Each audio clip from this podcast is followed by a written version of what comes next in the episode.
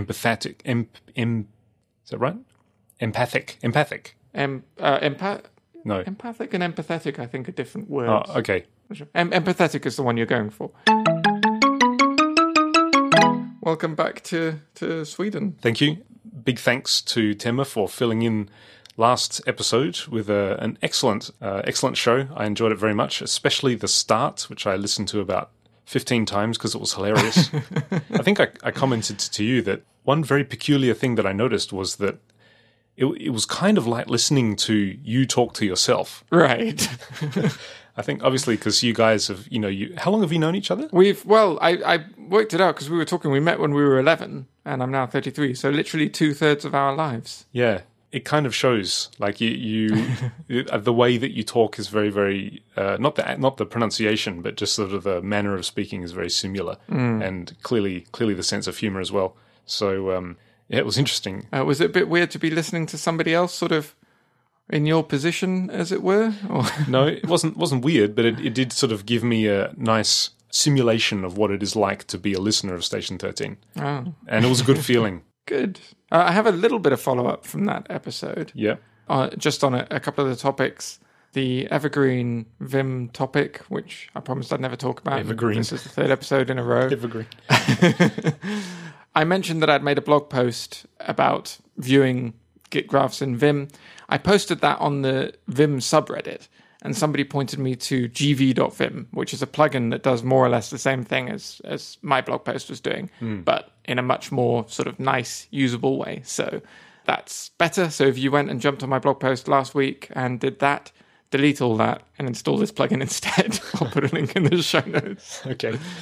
And then at the end of last episode, we did say we were going to begin a game of Correspondence Go, Tamara and I, and we did. So that game has been going on since then. Excellent. And uh, obviously, he's wiping the floor with me, but it's been enjoyable. Great. As well as that, I actually took in my Go board to work and I set it up on like a free table in the middle of the hallway and just laid a single stone down on there and then went home.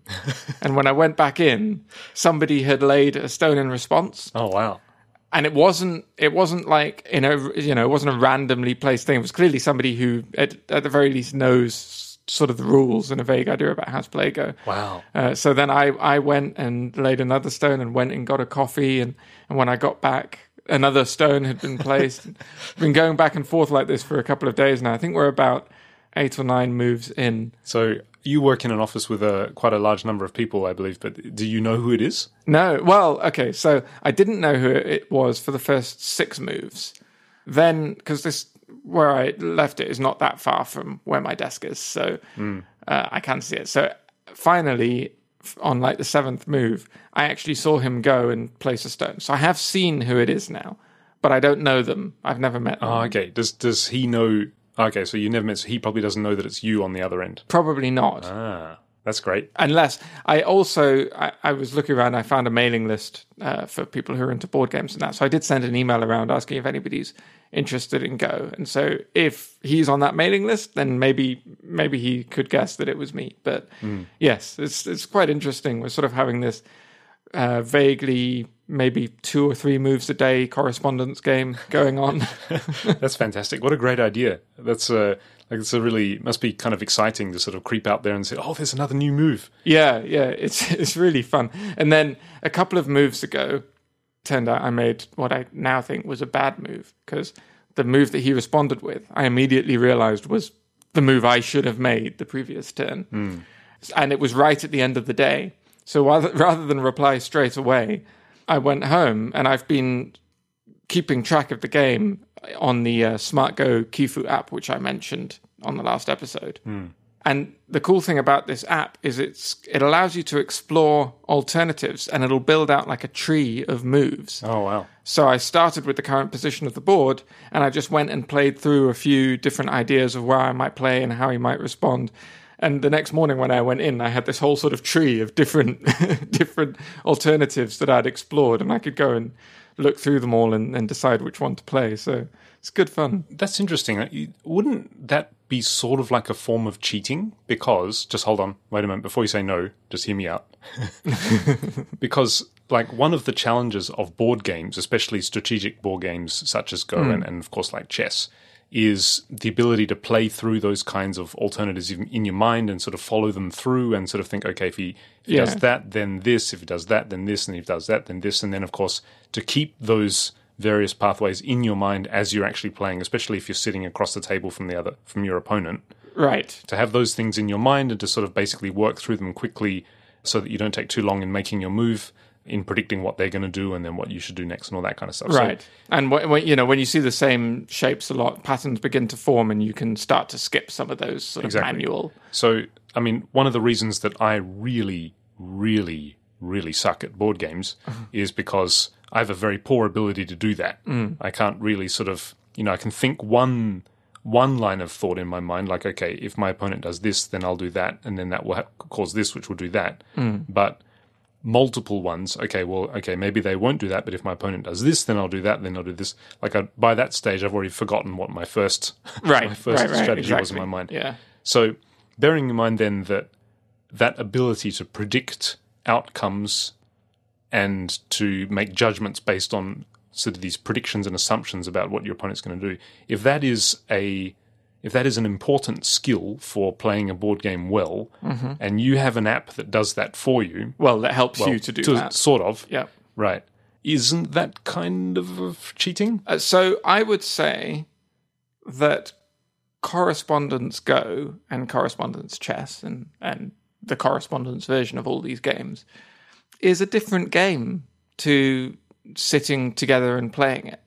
The rules are the same, but I think I think that's a totally reasonable thing to do in a correspondence game. I think that is that is the thing that correspondence play affords you is time to to go through that process and do it slowly. Yeah, that's true. And the reason why I think it's quite a good thing is because this is how you exercise those muscles so that you can become good at doing it Hmm. in real time when you're playing a real game. Right, I see. Yeah, that that's that makes sense. Like if you were playing a correspondence chess, like the old days where you send postcards to each other, where it says like I don't know, Right. it was like B three to seven four queen takes whatever you know. Right. And the the expectation would be that both players have a board set up and they're they're trying out different things before they decide their move. And So I guess respond. in that case, there's nothing stopping either player from having a notebook and just writing down those alternatives, which is the same thing that your app is doing for you, right? exactly. Yeah. Right.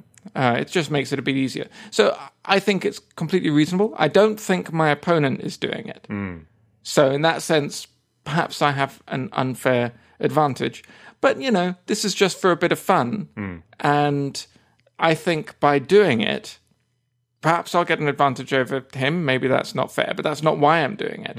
the The reason I'm doing it is because I want to improve at the game myself, and by actually going through this process and thinking through all these alternatives and trying to find the best one, I am exercising those muscles and I am giving myself that practice. Right. Fair enough. So, how was Boston? Did you? We actually got a, a tweet from friend of the show and host of Two Bit Geeks, Tom, who was saying that he was keen to hear all about your experiences in Boston because he's from Boston originally and he had been seeing all your tweets showing all the architecture and All right. and, and all of that. And he was he was very happy to see all that. So he was interested to to hear about your impressions of Boston. Okay. Well, it was very good. This is actually the second time that I've been to Boston. And I will freely admit, the first time I went to Boston, which was in 2006, I think, or 2007, so roughly 10 years ago, I will freely admit I didn't really take to it that much. Often, when you visit a place for a very short amount of time, you know, a week or a few days, your impression of it is going to be sort of. Uh, unfairly shaped around single encounters with certain people or the weather or Right. you know things that you don't really have any control of you know it could be raining the whole time and you could just happen to meet some particularly grouchy people and then Right. all of a sudden you think that entire city and everything in it just is horrible so my first experience in Bo- Boston wasn't that bad, but I just didn't really feel there was much there that was appealing somehow. You know, I just, uh, I, I guess the people were the first time around a, a little bit, I don't know, standoffish. no one was felt particularly friendly or warm or that I could identify with, and it was kind of cloudy the whole time, and the architecture was yeah okay, you know nothing really sort of stood out to me that much. So that was ten years ago. Mm. This time, there's a few things that are different. Number one, well, number one, I was there by myself. So I kind of, when I wasn't uh, engaged in my uh, work responsibilities, I sort of had the freedom to wander around and to look at things myself and just to take my time to do things that I wanted to do. Mm-hmm. Se- second thing is the location that I was in, I was in was very different. I was staying in a hotel in the financial district, which is a little bit of a walk from the Boston Chinatown, mm. and basically walking through an area called the Seaport District hmm. uh, every day to get to the convention center where the event was that I went to attend. And the Seaport District is very new. So basically, I think it's been, uh, when I went there 10 years ago, it probably was completely under construction. It was a, a large scale sort of urban improvement program called the Big Dig hmm. in Boston, uh, which has been happening over the, those 10 years. And uh, so ba- this time, the areas where I was spending most of my time during the week that I was there were very, very new, very sort of clean and, and modern and recently built. All right. The people I dealt with this time, interestingly, the first the first time, you know, people well, it was a very short trip, so I was really just dealing with restaurant people or shop people mm-hmm. the first time I went there.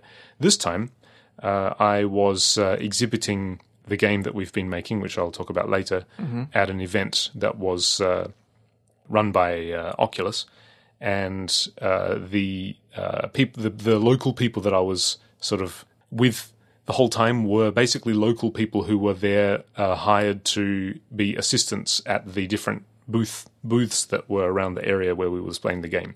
Mm. So as a result, they were you know young people uh, with various interesting backgrounds, uh, mostly from the local area from Boston, and as we're standing up the whole time at the event.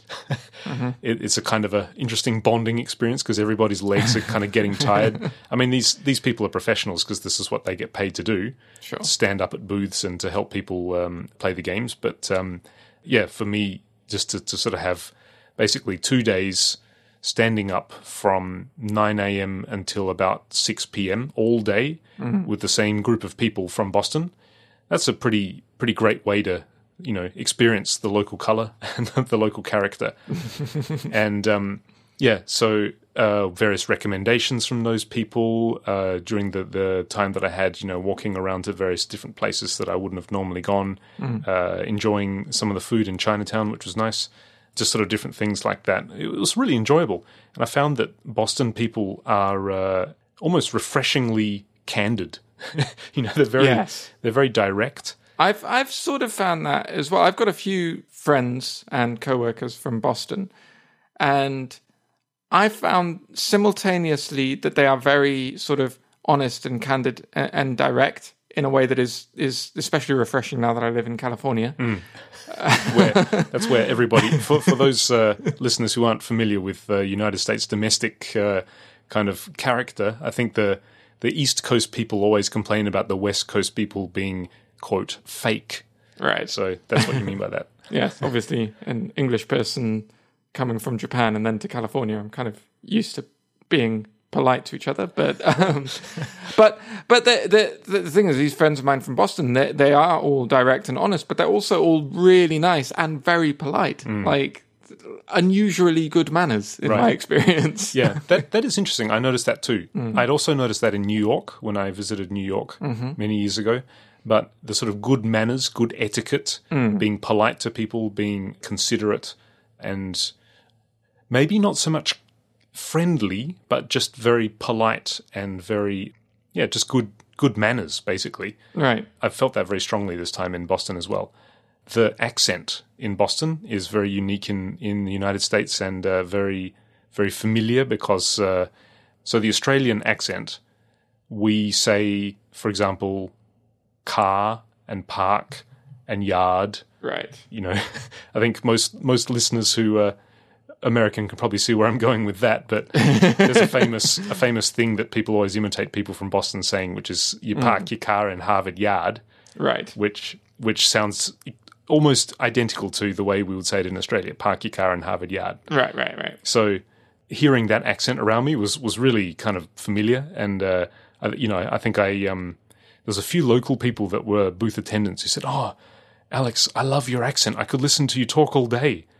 All right, okay, that's the first time anybody's ever complimented me on my accent because I think uh, I mentioned before that I think the Australian accent is sort of one of the more clumsy, sort of more or less useless accents in the uh, in the spectrum of English pronunciation. But anyway, yeah. So uh, the people were very good. Um, I didn't. The, the food was okay, not not super fantastic. Uh, the Chinatown food was very good, depending on where I went. I once again was completely, completely perplexed by the whole culture of tipping, which we've talked about before Nightmare. where you just where yeah just like uh, like some of these shops are so modernized that you go in to pay with your credit card and you're doing it on an ipad Mm-hmm. which is run by um it was like square or toast or one of these kinds of apps Yep. that takes care of that and it's like a button there for you like choose your tip amount 25% 20% 15% Right. and and it's like well when we get to this stage why not just charge a little bit more and give everybody more more salary but anyway Well, i'm yes. sure i know i know there's reasons I mean, I, th- I think the key is that you can choose your tip amount, right? Uh, you, g- I, yes, the options presented to you are typically 15, 20, and 25, Right. or no tip. But wouldn't you rather have somebody be nice to you in a shop because they care about you and they are proud of what they're doing rather than because they want more money from you? Oh, that's. Yeah, I think we've talked about tipping before, and I think I mentioned that before, so we won't, won't go into that. Yes. But anyway, what else? So the uh, architecture, yeah, interesting. Some of the the buildings in the financial district are it, it's sort of bizarrely diverse. You've got old buildings from the uh, 50s, 60s, 70s, and then you've got this weird looking kind of shiny shiny glass things from the 80s Hmm. and you've got really modern modern buildings uh, from you know the 90s and beyond and they're all kind of mashed together in this weird kind of um, what's what's the opposite of geometric non-geometric ageometric um, I don't anti-geometric know how you can be non geometric. I mean, if geometry is shape, what is what is the lack of Non-geometry. geometry? I guess it's- amorphism. I suppose. yeah, you're right. Um, that's a good point. Uh, I guess they, they basically look just sort of randomly placed down at any angle, at any kind of shape, just sort of plopped Right. down uh, on these sort of unusual shaped blocks. So when you stand below them, looking at them from a distance, it, it looks really weird. It's like this sort of this sort of this clump of buildings just sort of sprouting out like a like a like a clump of grass growing out of a you know growing out of the holes between the bricks or something. You know, it's just it's very very very surreal. Uh, oh, actually, one of the one of the tweets that I made twice seemed it was that uh, a lot of the architecture there seemed like my own amateur attempts at 3D modeling because it just sort of like these primitive cubes and shapes just sort of dropped in on top of each other to make this sort of very simple, simplistic looking, unusual Right. architectural shape. Yeah, there's quite a lot of sort of brutalist style up there, isn't there? Yeah, brutalist is a good word. Yeah, and I think the the, the mixture of the different kind of, of architecture. There's brutalist, but there's also stuff that clearly has more of a you know more traditional heritage as well, uh, and it's all just kind of packed in together into a small space. So that was interesting. What else? As for the event itself, yes, it was it was very good. So you were obviously PAX East was on. But was your event was that part of PAX East, or was that another event that was running alongside it, or what was the story there? Yeah, so all of the above. It was another event running alongside PAX East, which was specifically run by Oculus to show off new games coming out on the Oculus Rift. I see. So it was in like a, a separate venue. Did people need separate tickets, or did their PAX East tickets get them in, or how did that work? I believe that actually this was a invitation only event for press and media only. Oh, really? Oh, so it's, uh, you didn't have to deal with uh, punters, as it were. Punters, no. So yeah, there, there were no people coming through the event space that were you know just sort of regular players. Most people Right, I uh, were see. like YouTubers or blog writers or Hmm. people from you know other media and other like a guy from the Boston Herald was there. Oh, cool. Yeah, so it was uh, from the point of view of an exhibitor, it was good because you know everybody that you spoke to is highly significant as far as it sounds a bit it sounds a bit cold to say it this way, but the, the benefit that they could provide for you actually being there. That is that you know you show them the game, and if they enjoy it, then hopefully they will feel inspired to write about it, Right. and, and that could help you with uh, getting more exposure out there. Right. So that was the good thing, but of course, the negative thing of, is that when you show games to general players and consumers, Mm-hmm. the reaction is generally much more passionate, Right. and the reaction from media always tends to be very kind of soft, you know. Right, It's like, right. uh, yeah, this is uh, it's really good. Yeah, thanks, thanks very much for uh, for the demo. Thanks very much. Yeah, and uh, we'll be Yeah, back in touch, and then that's it. I mean, it's literally their job. So you Right. know, you know the the gamers and, and players that are coming to to see the game, they're coming because they really like games and they and they want to sort of experience the la- the latest thing, and they're probably using up their weekend to do it. Mm. But that's right. yeah, Um, yeah, so regular players obviously are going to be uh, much more passionate and vocal, and you know if they like it, they're going to tell you that they really like it, and if they don't like it, then they'll tell you that too. So that was the negative side, I suppose. One really good thing that I must mention was that the event space that Oculus uh, had for this uh, event that I participated in was fantastic oh yeah, it was not so good because it was a little bit far away from the the area, like the main convention area where PAX East was being held, uh, which was a little bit of a unnecessary detriment for uh, the media who were invited to come because they had to make this trek all the way down there. right, I believe there was a shuttle bus that was operating, but anyway, the positive of it though was that the event space was amazing. So it's in the Innovation and Design Center uh, in the Seaport District in Boston. It was on the top floor, and they'd hi- they'd rented out the whole space of this sort of uh, large event space on the top floor with these big, big windows and a to- and a high ceiling, and being on the top floor with not many buildings around it, on the edge of this sort of seaport district. Through the whole time we were there, there's just this beautiful natural light coming straight through the the, the whole space, and because it's VR, you can do that. right. You don't have to worry about it shining on the monitors. Exactly, exactly. So for those who don't know, generally game conventions, generally they'll be extremely dark. And, you know, basically you have like these sort of downlights illuminating spaces in this very, very dark hall. Obviously, because the darker it is, the more contrast there'll be on the monitors and the games look better. However, when you're dealing with VR, because people are wearing, you know, HMD head mounted displays, you don't need to worry about light leakage because it's dark in there anyway. So I, got- I got to tell you, like when to, to play a VR game and then to pull off the the head mounted display and have all of this nice natural light, just feels so good. It it it's kind of like it, it highlights that contrast between this is the virtual world and now I'm back in the real world, Interesting. and it just it just feels nice. Yeah, I've got. To, I've I've never had that experience. And now that I think back to it, you know, I've played plenty of VR games. They were either in the office or they were, you know, at an event like Bit Summit, which is in a very dark hall Right, right. for all the reasons you described. Yeah. So, So, it's it's just like rather than taking off this mask and then it being all black except for these really glaring lights, you know, beaming down on you, taking it off and sort of looking out over the over the seaport district at this beautiful, you know, horizon with these clouds and the sun coming in. It just just felt fantastic. So that was really great. Uh, and you know, as a result, sort of standing there for two days was grueling on the legs. However, you know, I'd much rather be standing in a in a environment like that with this beautiful natural light and this airy feeling, uh, rather than a dark, stuffy hole. So that was really good. oh, great. And can you tell us anything about your game then? Now it's all been made public. Yes, I can tell you everything about our game. Uh, so I won't make this too long in case uh, listeners aren't particularly interested in VR games. But uh, uh, Vitae Backroom has been working on a game called Paper Valley, and it is a very simple game which is all about throwing paper planes.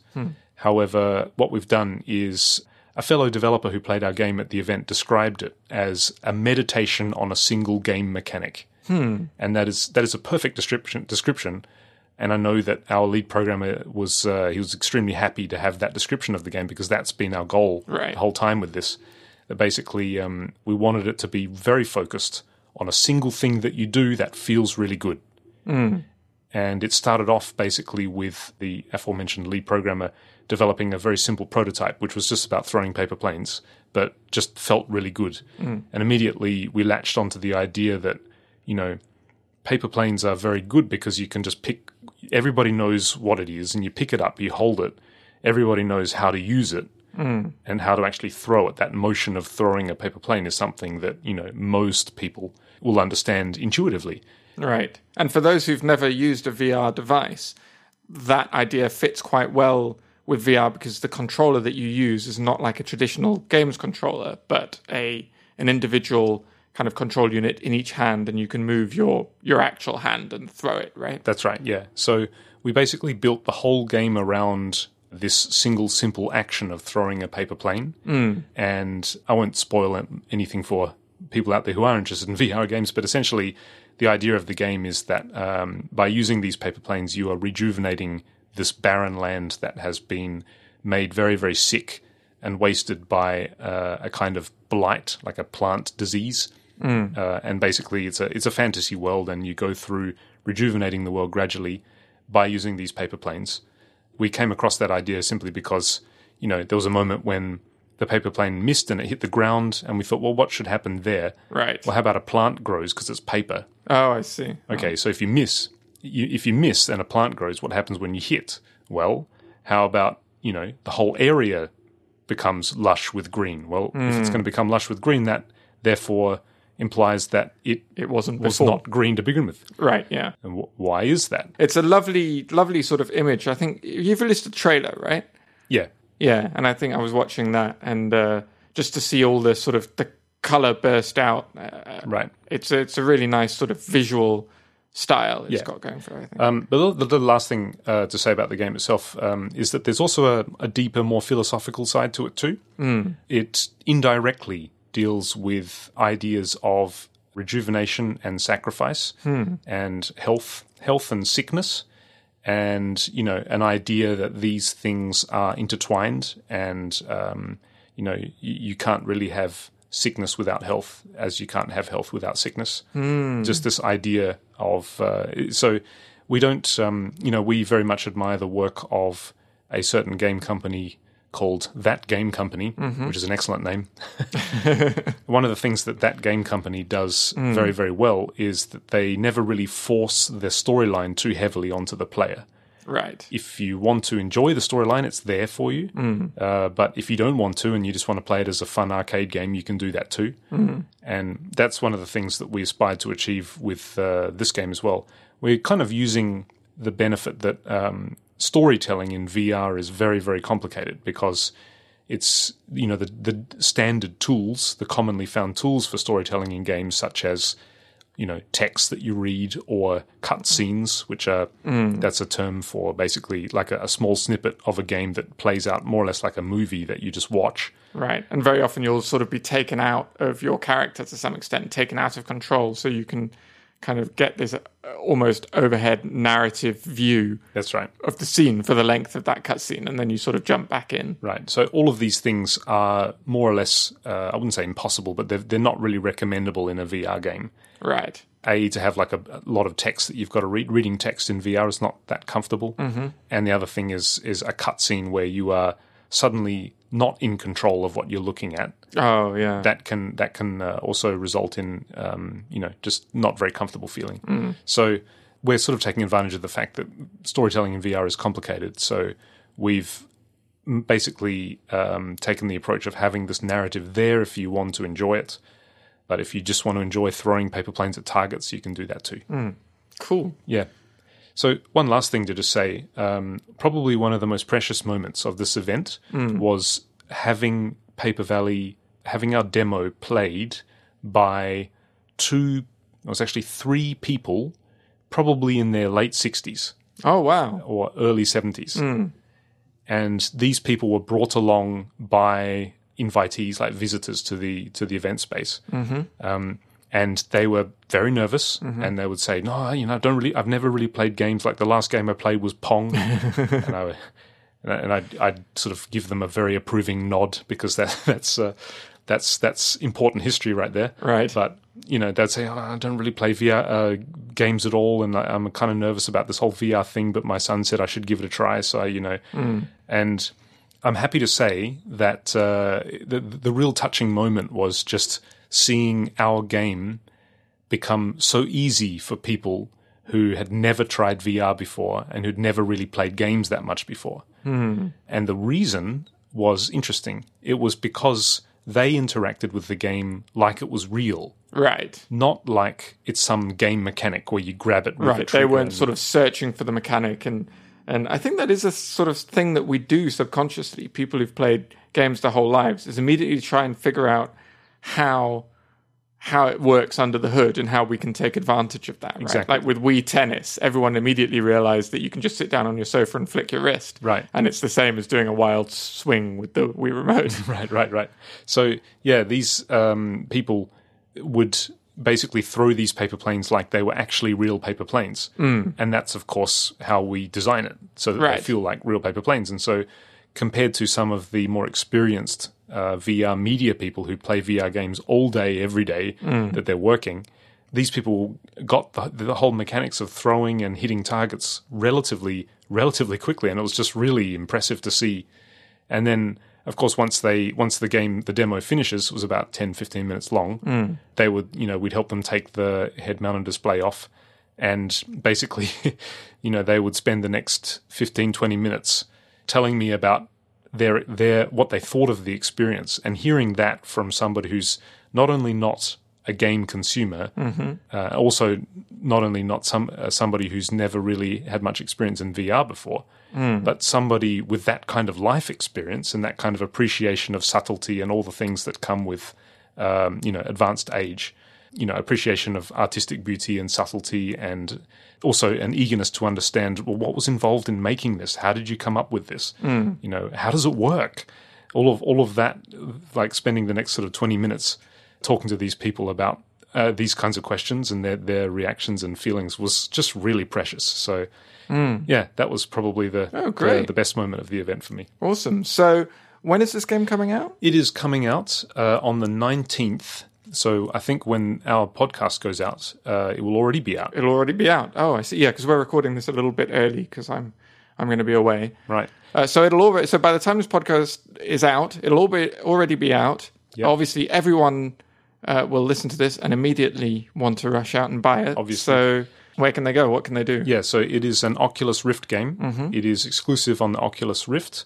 We are, uh, you know, if things go well in future, it will be great to have the opportunity to consider other platforms as well. But for the moment, it is exclusive on Oculus Rift, which means if you have an Oculus Rift, you can get it on the Oculus Store. Uh, which you use the Oculus Store app to access, obviously. Right. And if you don't have an Oculus Rift, then you should get one. Right. Very good. Oh, cool. Yeah. Well, I'm looking forward to playing it for sure. Oh, and how much does it cost? We should probably mention that as well. Yeah, it's going to cost nineteen ninety nine in the states.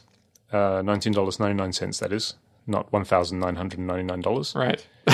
Although you're free to pay that much for it if you really want. Um, uh, yes, nineteen dollars ninety nine cents. And uh, it's a worldwide release, though, right? Yes, that's right. So uh, Yeah. it's um, it's a worldwide release, but yes, uh, nineteen dollars ninety nine cents. So please 1999, April 19th. 19's all round. don't forget the twenty percent tip. I, d- I don't know if the Oculus store has tipping. Yeah, so that's that. Cool. Now, I wanted to just check in with you about some movies because I watched four movies uh, on the way to Boston. Ah, yes. You said you were looking forward to, to watching something on the flight. Yes, I'll just run over the, the movies that I watched, and then I want to know if you've seen any of these and if we can uh, have a little bit of a chat about these. Okay. So, the four movies that I watched, I'll list them in reverse order. I watched Atomic Blonde, which is uh, uh, basically a, a, an action movie. Yep. I watched Downsizing. Not familiar with that one. Okay, that is a uh, it's a science fiction movie essentially, but it's like an it's uh, an kind of like a human drama slash science fiction movie. I watched Straight Outta Compton, which is like a, uh documentary style movie uh, all about uh, hip hop culture and uh, NWA in the United States.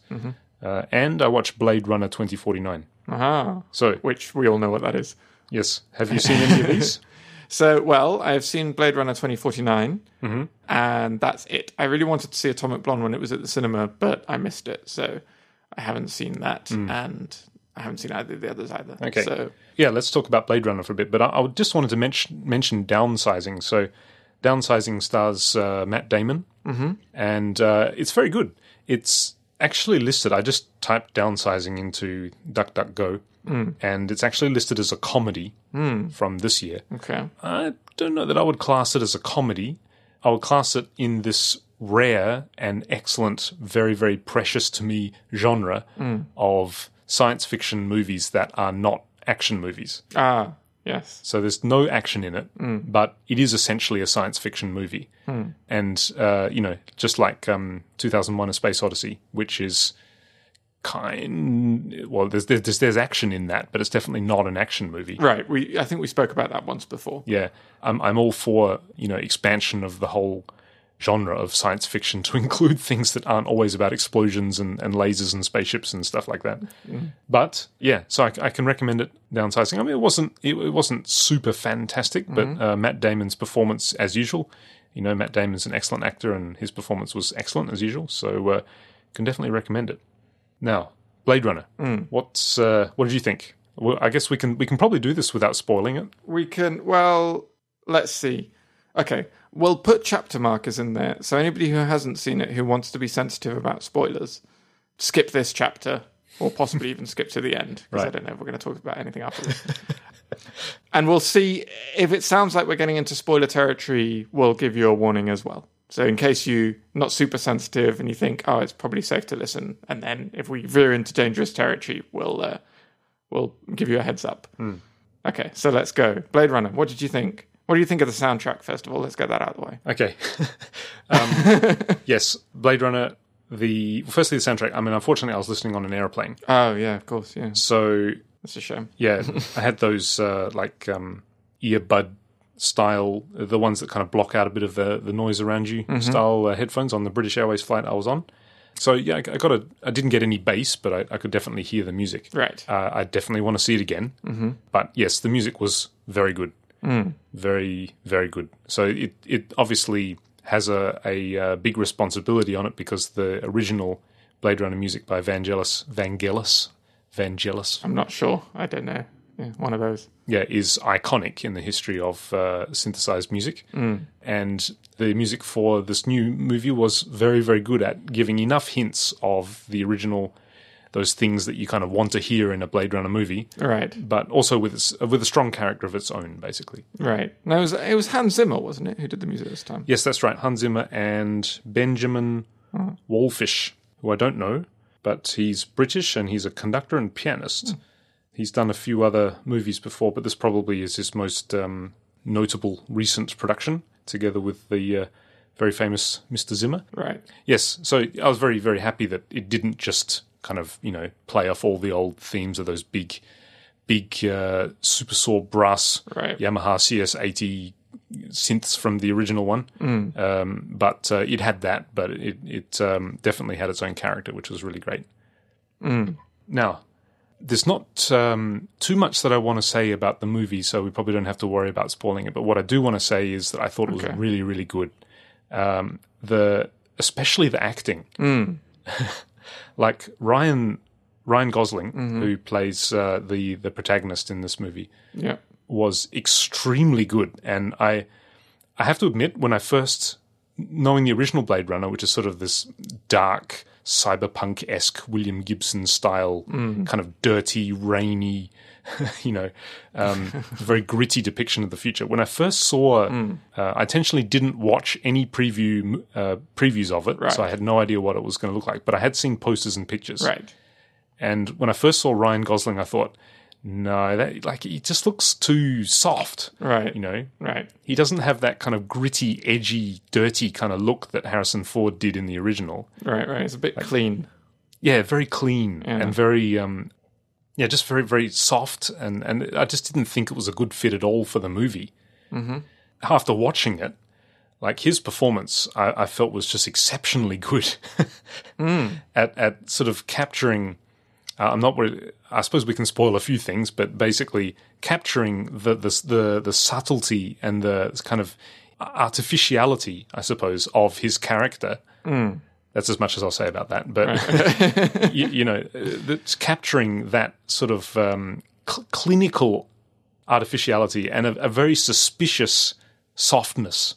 Yeah. Uh, he he did that just fantastically well, and, and just like even on aeroplane on a tiny little screen in front of me, I was just watching it, just sort of grinning the whole time and thinking, man, this guy is doing an amazing job, you know, at, at just getting getting that kind of uncomfortable, soft, suspicious softness that, that that he that he did for the movie in a clinical kind of way, but but very uh, also kind of believable and sort of identifiable. You can sort of relate to what he's feeling, even though it's it's very intentionally kind of artificial. So, yeah, I, I just thought it was just fantastic. What did you think of his virtual girlfriend? Uh, good. Yeah, I'm very very beautiful. I'm not sure that's what I'm not sure that's what your question was. Uh, Not what I'm getting at, but yes, I suppose she would be. Yeah, that's that's how they would market them. Yeah, that's right. um, but yeah, no, all of the like all of the performances I, I felt were, were were just excellent. The casting was was spot on. Like everybody, Right. I meant I, I le- I actually meant less the actress and, and more just the concept, right? This Oh, okay. idea that, that he has this sort of virtual, non physical, right? Hmm. Like hologrammatic girlfriend was, was kind of a new thing to this to this uh, installation in the series. right, right, right. I mean, I'm we we talked about my feelings about science fiction movies uh, back when we um, uh, did our Star Wars, uh, the Last Jedi episode. But I tend to go into science fiction movies with a very very uncynical open mind. Right. and I like to just let it all wash over me and you know kind of fall into the whole the whole immersion of what it is. Uh, and so I actually thought that yeah, like the idea of a, a holographic partner was was a great extension from the the things that were shown in the first movie. You know, when you when you extrapolate, then well, what's going to happen down the line from that world? The idea that you know uh, you could purchase for yourself a holographic projection which has which is obviously uh, has artificial intelligence and has a personality and is can give you companionship even though it's just you know light yeah i thought that was a really yeah i- interesting and um, enjoyable extension from the from what could be plausible from the first movie's world what did you think Uh, yeah, uh, I thought it was an interesting idea. It's obviously got echoes in a couple of other films that have come out recently, like Her and I guess to some extent Ex Machina, but that's a bit different. Ex Machina, by the way, you must see. We should talk about it at some point. I think you would really like it because that's another science fiction movie that is not really an action movie okay so you should make the time to see that at some point. But I guess yeah, the in- the interesting thing to ask about that concept and that character is a bit difficult to do without spoilers. So I'm not really sure whether we should cover it, but I'll dive in and then we can decide whether to cut it later. How Okay. about that? okay Uh, so if we if we don't cut it, then we're getting into spoiler territory, people. So feel free to skip to the next chapter. okay Do do you think that she loved him in any sense? Like they, they sort of teased that idea of she had given given him this nickname of like not nickname, but she said he should have a proper name that he would be called Joe and all of this. But then later he sort of comes across this kind of essentially an advert for for this product and that advert called him Joe as well. So it's sort of the question is, well, is this just the way it's programmed? Does it always do this, or was that a real thing that she sort of felt? Right. I mean, that's the that is in itself a, a central theme to the whole Blade Runner storyline. Is the idea of Right. love between artificial intelligence. Right, and the ability for artificial intelligence to feel any sort of emotion. right? Exactly. Yeah. And so, uh, you know, you ask, do I think that she actually loved him? Mm. Well, you know, being that she is an artificial, she's artificial tel- intelligence. That's sole purpose and programming is designed to provide companionship. Then yes, I guess from the point of view of uh, what she's programmed to do, But what choice did she have? right. I mean, I'm obviously, yeah. So, I mean, sh- that you you could say, yeah. Well, I mean, it's kind of uh, we we now sort of dangerously on the edge of talking about what love actually is. um, but uh, um, yeah, the uh, I, I think she did because again, you know, as the theme has come up, um, for example, in the first movie, the relationship between um, Deckard and uh, Rachel, uh, Rachel being a um, what do they call it in the first movie? a replicant. Yeah, that's it, replicant. Yeah. So therefore, artificial, uh, and Deckard obviously uh, not being that.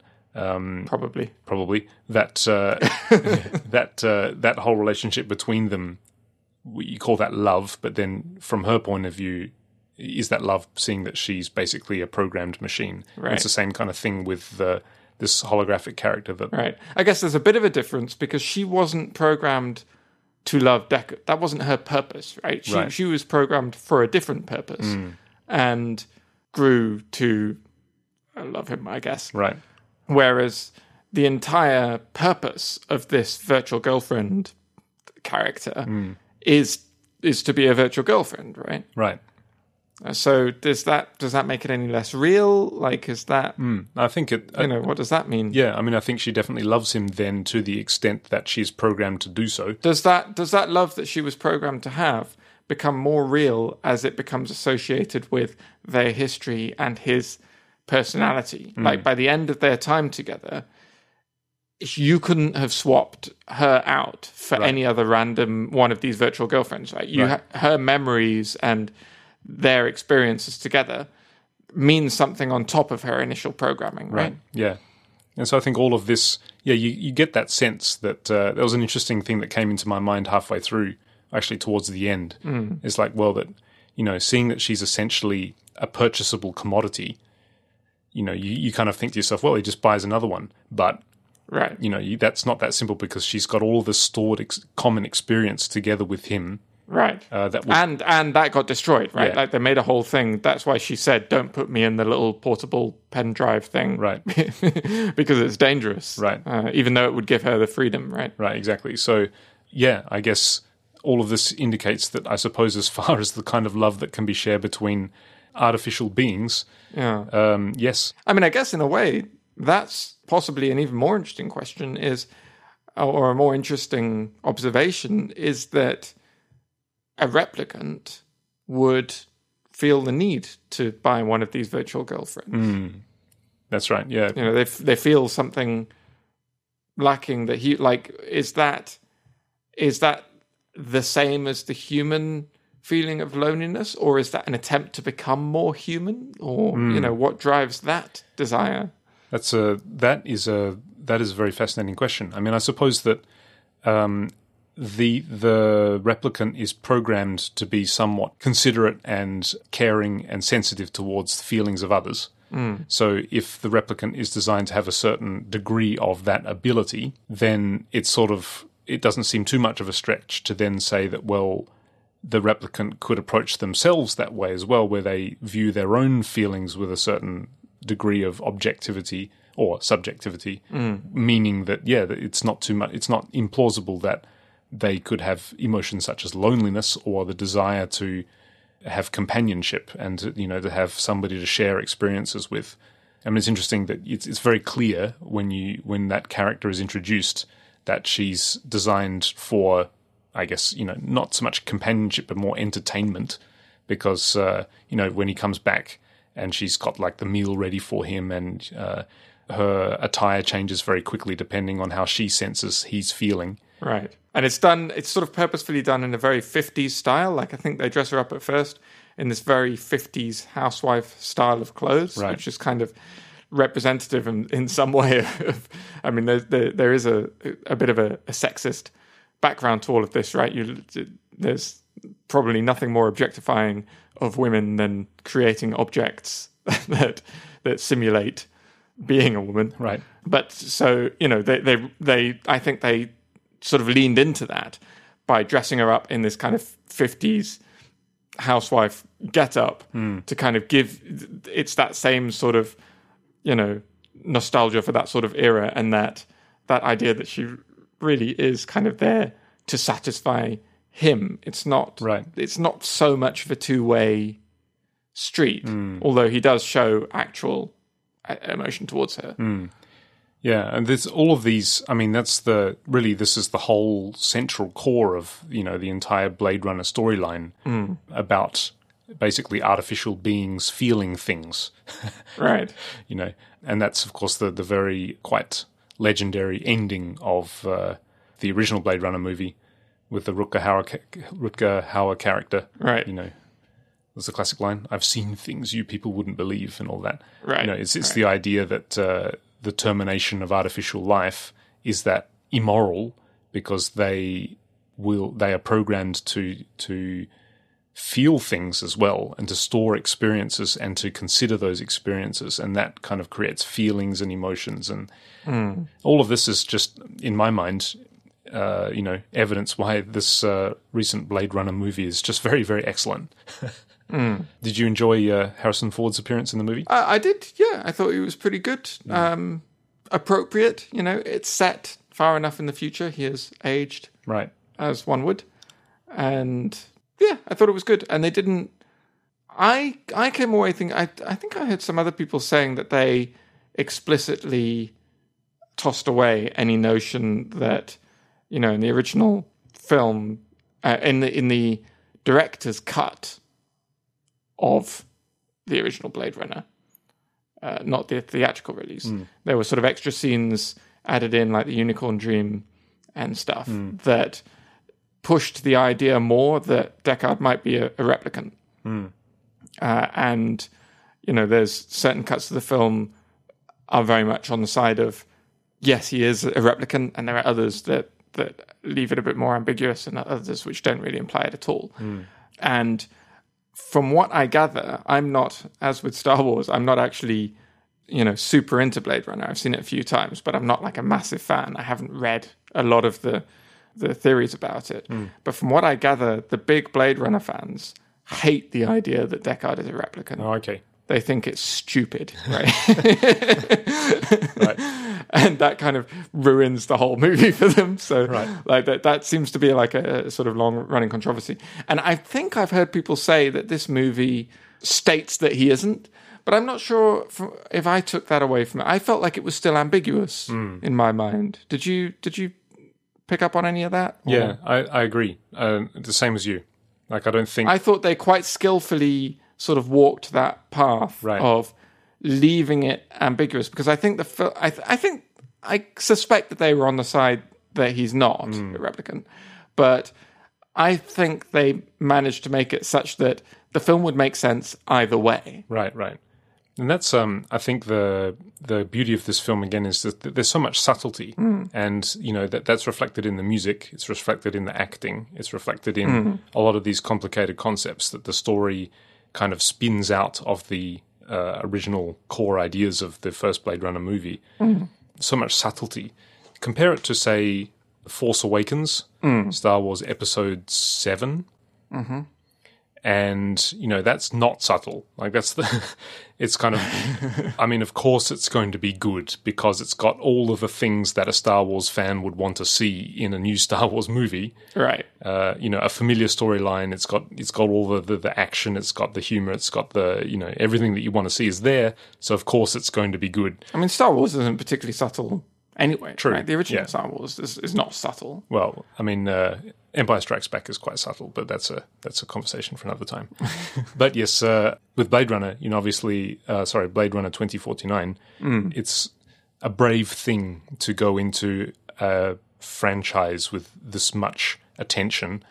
Uh, and to treat it very, very carefully and subtly, it could have been easier to no, actually, I'm going to just I'm going to just rephrase all of that. It probably would have been a braver thing to do the other way round and to make Blade Runner 2049 a complete rip-off of the first movie. I don't know if braver is the word. I mean, I think it would definitely have not gone as well. Hmm. because but Yeah. it would be the obvious thing to do. that's that's what I mean. Yeah, obvious thing, but brave because the difference, of course, is that Blade Runner has much more of an intellectual, uh, cerebral side to it Right. than say Star Wars, which is, as we talked about before, at least in my opinion, space opera. right. this is this is real kind of thick, meaty, cerebral science fiction. Right. Blade Runner. So therefore, it, it only fits that a sequel to the original classic movie. It also has an equal equal amounts of th- the sort of heavy intellectual side that makes you think. What does it mean to be artificial? What does it mean to have feelings? What does it mean to have memory? You know, that's an interesting thing I just thought of as well. You know, that the that holographic character. You knew the idea that all of her memory uh, there's a big spoiler here, but all of her memory and all of her sort of common existence together with the Ryan Gosling character, Joe, or K, I think. Yes. Uh, all of that is stored in this little thing that he's holding, which projects her. You know, and then that gets uh, ultimately destroyed, Right. and then like all of her memory, all of that common uh, experience and all of that emotion is lost in an instant, Yeah. like t- tears in the rain. Well, So uh, yes. Mm-hmm. there's some subtlety for you. yeah. So um, Uh, yeah. interesting, actually. In that uh, wasn't in that scene? Isn't that the one where they're they're on the like on that dam and there's all the water and it's raining? Uh, which scene? The tears in the rain scene. No, no, the scene when when she dies. No, it was before that, wasn't it? It's- No, that's before she. It's the I can't remember the name of the sort of bad guy character, the woman, the, the replicant woman who's Oh, yeah. really strong. Right, I don't remember. She she stamps on it when they're at the like Hollywood place with Harrison Ford and all of that. And she she was quite an interesting character as well. I mean, she seemed she kind of seemed like the most black and white character in a way. I guess it felt like something sort of broke in her when the blind guy stabbed one of the replicants he'd made, like as soon as they were they were born, in Right. inverted quotes. Right. And that that kind of felt like a a sudden, a very sudden switch in her. You know, she she'd been ruthless before, but you know that was the moment when she went kind of full on evil or out of control or whatever. Right. I don't know if that's supposed to be the case, but that, that was kind of the the way it felt to me. Yeah. At, that scene uh, has reminded me of the architecture. Ah, yeah, I don't know about you, but I found the architecture really impressive through the whole movie. yeah. It was interesting. Uh, an interesting thing about it is uh, not just the architecture, but the lighting and all that. They really played back on the original Blade Runner, right? And they went for a lot of the aesthetic of the original Blade Runner, uh, to the extent of having the same logos come up, like Atari. Right. which kind of seems like weirdly dated now. Like in the original Blade Runner, those things were chosen because they were very current and, and even futuristic for the time. Right. But now it kind of seemed like a bit of an anachronism to have the Atari logo suddenly show up. Well, that's interesting because the original Blade Runner is set in the year 2019, which is Next actually year. Next, next year, isn't it? uh, and this one obviously is 2049. Right, 30 years So we're later. Mm. talking 30 years later.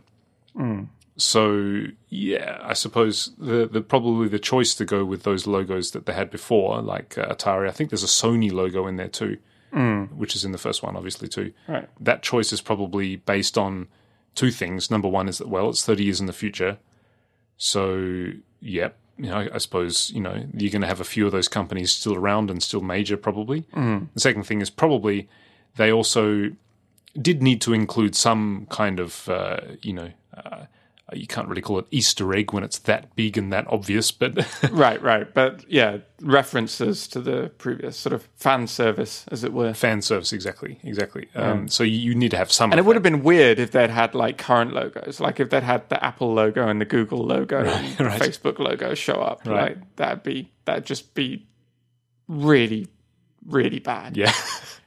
yeah, especially right now, you, you wouldn't want the uh, the Facebook logo coming up right now, would you?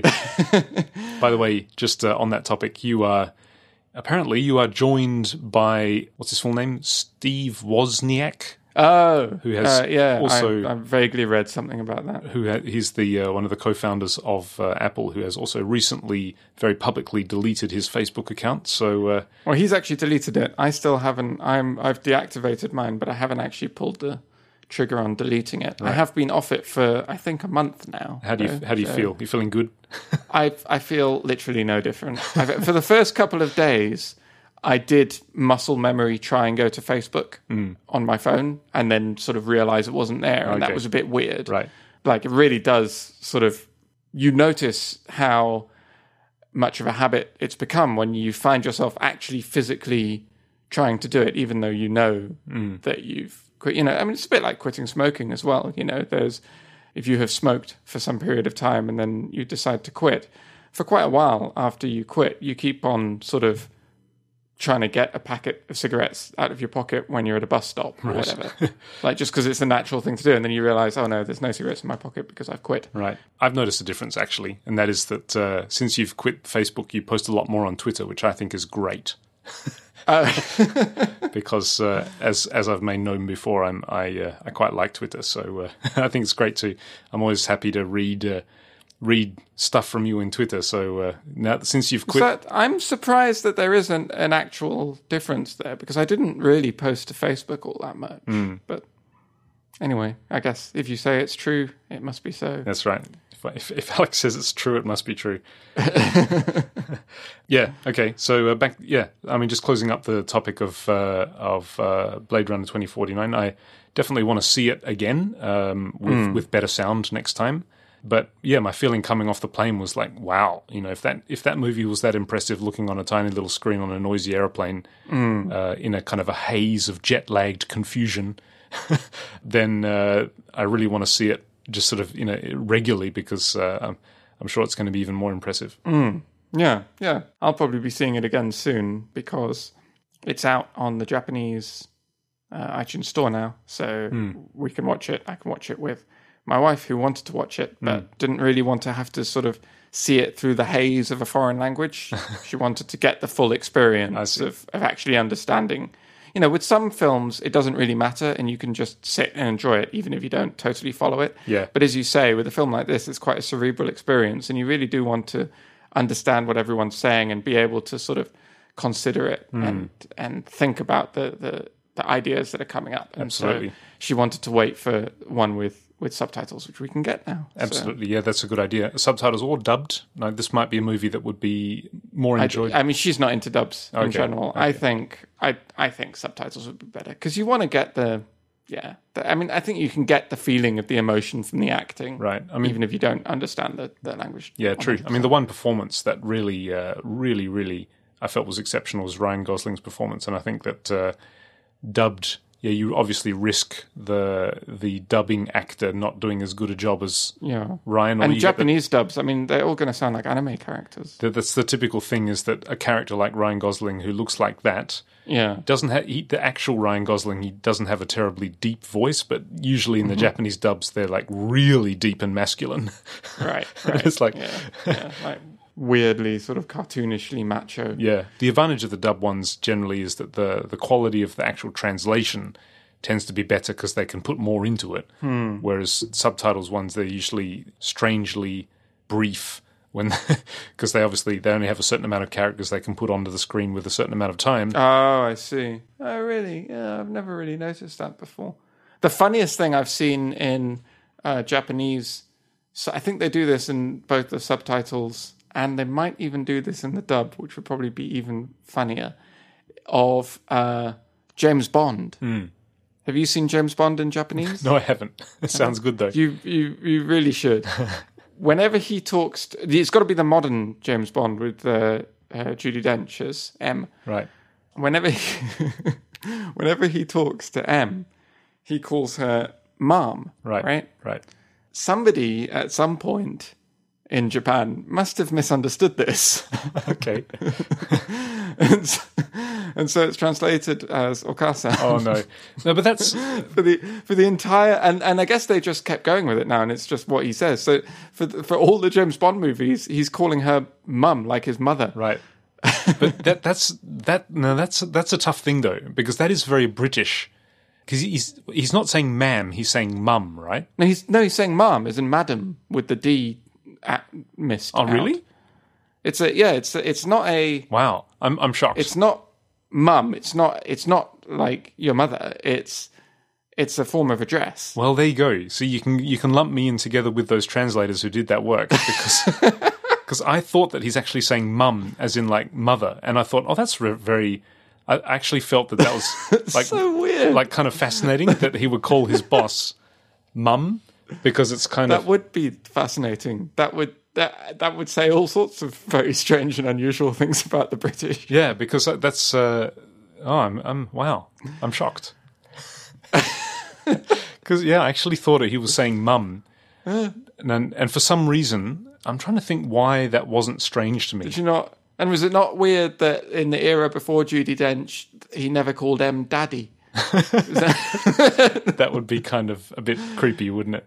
That would- I think calling her mum is a bit creepy. There's, there's, I think there's, I'm trying to think of a reason. There was a reason why when I saw that with the Daniel Craig movies, and I thought um, it didn't seem strange to me Mm-hmm. that he would call her mum. And I'm trying to, I'm trying to remember why. It might be something from my upbringing where like a very important lady Mm. in an estab- establishment, kind of like a, a term of endearment essentially, but it's kind of like a to call her mum as in mother, as if like she's the mother of a whole bunch of children doing stuff. Can't say I've ever encountered that in English. I've Okay. heard of that in like, you know, the the woman who owns a bar in Right. Japan might be referred to As Okasan. some kind of bar. Yeah. yeah, or, or mama or whatever, like right. some sort of. But I've never, I don't, I don't think I've ever encountered that in Well, there you go. Then maybe that's English. If you, if listeners have ever referred to their superior as mum or daddy. or, or, or dad, Don't tell us what your job is. let us, yeah, just be very tread carefully.